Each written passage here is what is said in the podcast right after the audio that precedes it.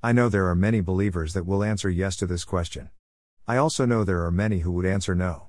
I'm sure if I ask them why, I could see possible merit in both of their explanations. I'm also sure there are scriptural references they could use, and we would hope so, to back up their assertions or convictions. But, they can't both be right.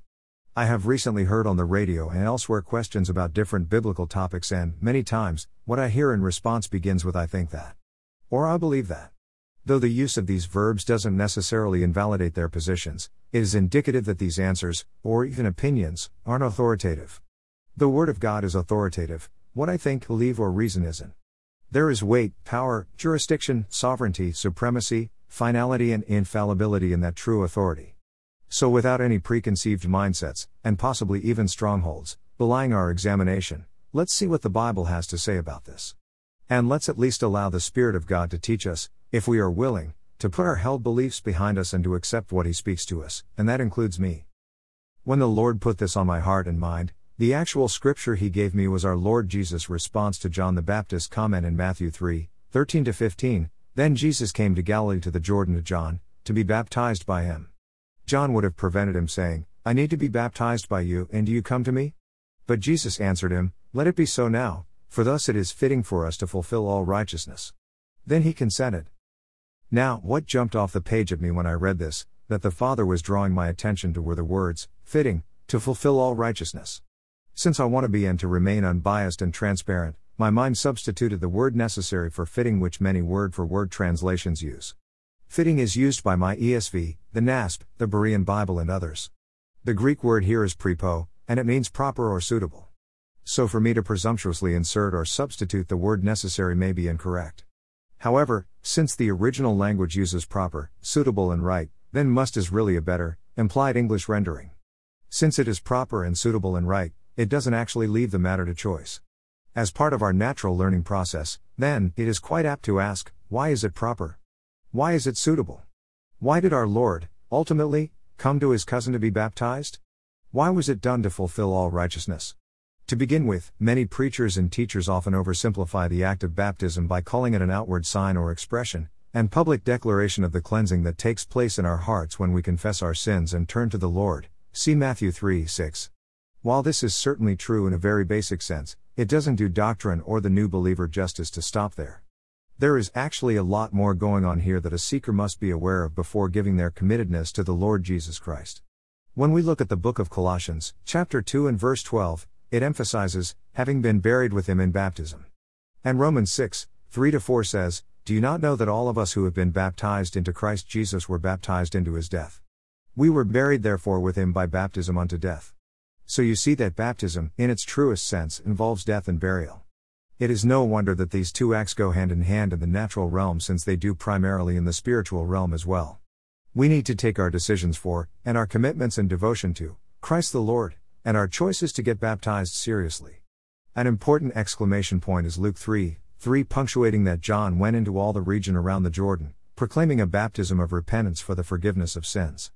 So the Word of God tells us that in order to become born again, forgiven, saved, and transformed believers, and submitted and obedient disciples of the Messiah, we must confess our sins, acknowledge and take ownership of them, repent of them, have a conscious, personal, and intentional change of heart and mind over our lives, die to ourselves and our ways, make Him not us Lord and Master, and be buried, nail the coffin shut and roll the stone over the tomb of our sinful nature, in order to be alive in Him and made new. 2 Corinthians 5 17. Please let all of this scriptural gold sink in. My eyes were further opened as the Lord Jesus began revealing to me about the exchange that takes place between Him and me, as well as Him and each of you, during all of this. And this, to me, really gets to the heart of why He said that it is a must to fulfill all righteousness. And fulfill is another key word that plays a central role here. What does fulfill mean in this paramount passage? This time we look to the Greek word pleroo, which means to make full, complete, amply supplied. This certainly is purposefully used to imply that to not be baptized is to somehow be less than full, less than complete, insufficiently supplied. To me, it speaks in a parallel manner to the disciples in Luke 24, 49, and, Behold, I am sending the promise of my Father upon you. But stay in the city until you are clothed with power from on high. The Lord is telling his followers that everything is not yet complete. A lot of preparation and instruction have been made and given, but had they gone in knowledge only, without power, it was still lacking. And when Jesus says to John, it is fitting for us to fulfill all righteousness. He is communicating that without the baptism, their metanoia and death and burial, their salvation was not yet perfect or complete. Now, having read that, many of you may deem it almost scandalous or heretical. You may quickly retort with a ready reference to the thief on the cross. Let me take you on a brief, but relevant, sidebar.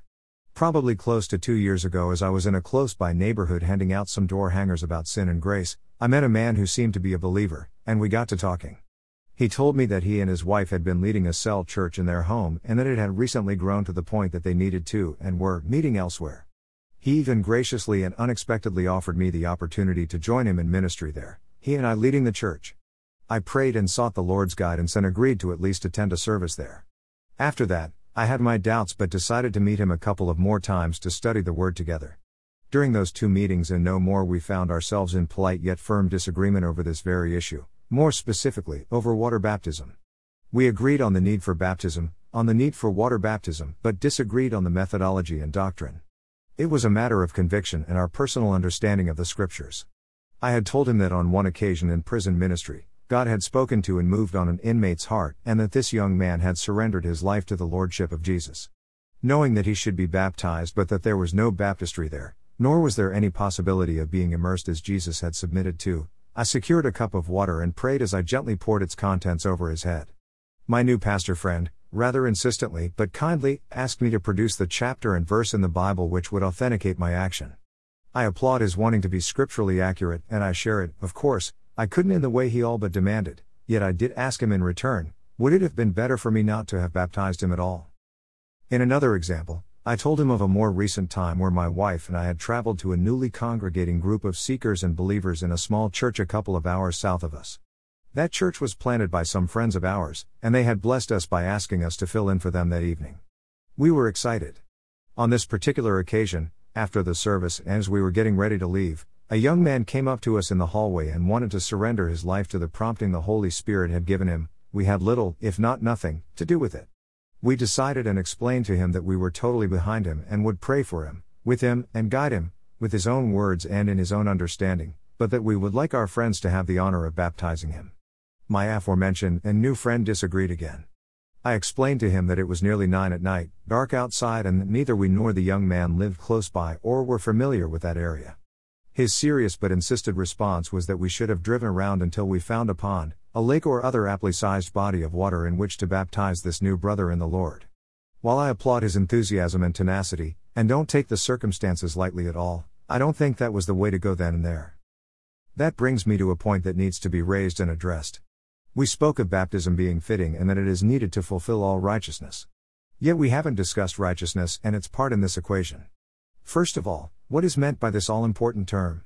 This time we'll go to the Hebrew just to balance our understanding of the Bible's two original languages.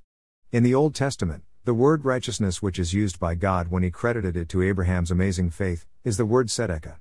It signifies fairness, justice, what is right, acquittal, vindication, and justification. These all speak to a change in a man's or a woman's standing before our holy and perfect Judge and God. It indicates one's guilt being taken away and that he or she is now clean and free. The death sentence our sins had incurred have been paid for, satisfied by and suffered by another. Why is baptism necessary, or, rather, a must? Because if the righteousness belonging to Jesus Christ alone is to be imputed to us, which is necessary for our entry into the eternal kingdom of God, we must die to ourselves.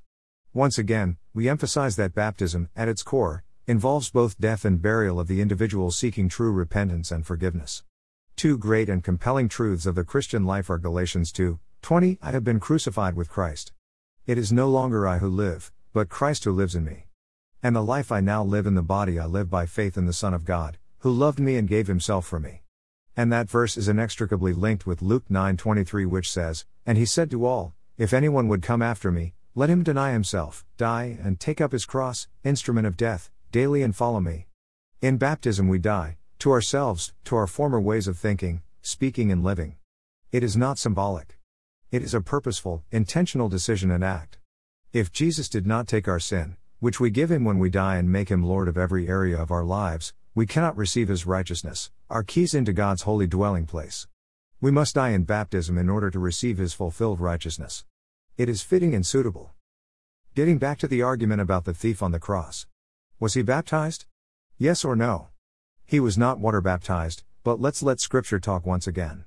Look at the passage in question, Luke 23, 39 to 43. One of the criminals who was hanged railed at him, saying, Are you not the Christ? Save yourself and us. But, signifying a contradictory heart or attitude, comma the other rebuked him, saying, Do you not fear God, since you are under the same sentence of condemnation? And indeed justly. Acknowledging his sin, comma for we are receiving the due reward of our deeds, confession of sin. But this man has done nothing wrong. And he said, Jesus, Remember me when you come into your kingdom, belief in his heart. And he said to him, Truly, I say to you, today you will be with me in paradise. So, this man next to our Lord confessed his sin by taking responsibility for it openly and signaled his belief in Jesus' divinity when he asked to be admitted into the kingdom of God. He was a sinner before he was nailed to the cross alongside Jesus. He was a forgiven man not long after. What changed? Let's refer to the key found in the Gospel of Mark, 1 4, concerning the ministry of John the Baptist. The answer is contained here. It reveals John appeared, baptizing in the wilderness and proclaiming a baptism of repentance for the forgiveness of sins. Our baptism is one of repentance, turning away from sin and turning to God Almighty. That's what the thief did. So, was he baptized with water? No, not according to the few details in Scripture. Certainly not by immersion. But was he baptized? Yes, he was. He acknowledged, confessed, and took responsibility for his transgressions against the Father, and he signified his need for forgiveness by asking to be allowed entrance into the kingdom. And Jesus cleansed him and implied his salvation by telling him he would, later that same day, be with him in heaven. The thief repented, he had a change of heart and mind, and acted on it, a death and burial to self ensued, and he was spiritually internally baptized.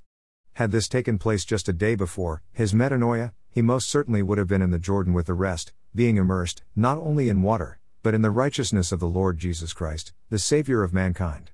So, as our Master was baptized, so must we be. He is holy. We are sinful. But he had a human side he had to contend with.